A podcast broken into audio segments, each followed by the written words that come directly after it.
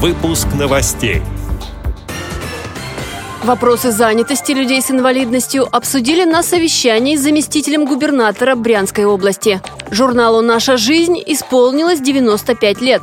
В Москве активные пожилые люди вместе с волонтерами создают тактильные книги для детей. Далее об этом подробнее в студии Анастасия Худякова. Здравствуйте.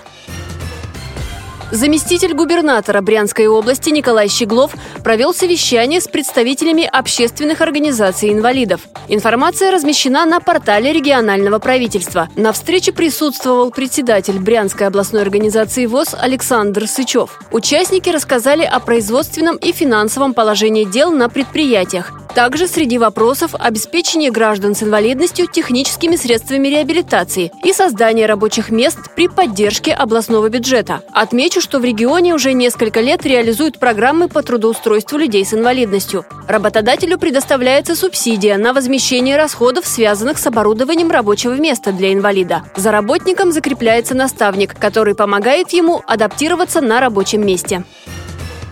Торжественный вечер, посвященный 95-летию журнала «Наша жизнь», прошел в Москве. Поздравить коллектив и главного редактора Владимира Бухтиярова с этой серьезной датой пришли коллеги из разных средств массовой информации Всероссийского общества слепых. На вечере встретились бывшие сотрудники издания, ветераны редакции, которые писали для журнала более 40 лет. Это Валентина Дмитриевна Кириллова и Анатолий Гусев. Собравшиеся тепло вспоминали годы работы в журнале. На его страницах публикуют материалы о жизни, традициях и ценностях людей с нарушением зрения. Первый номер издания вышел в 1924 году и назывался «Жизнь слепых». Нынешнее название «Наша жизнь» журнал получил в 1969 году. Отмечу, что в ближайшую среду, 10 апреля, в прямом эфире «Радио ВОЗ» в программе «Свободное плавание» состоится встреча с главным редактором и сотрудниками редакции журнала «Наша жизнь». Начало в 17 часов по московскому времени.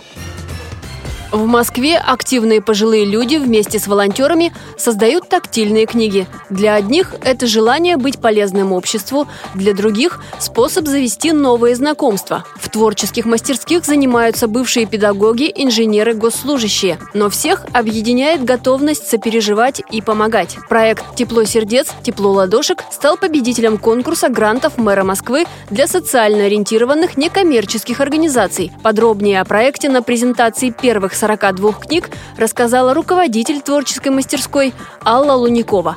У нас по проекту где-то 45 бабушек, около там, 50 студентов, потом принимают участие школьники, и между ними образовались определенные контакты. И возникло порядка 17 мастерских.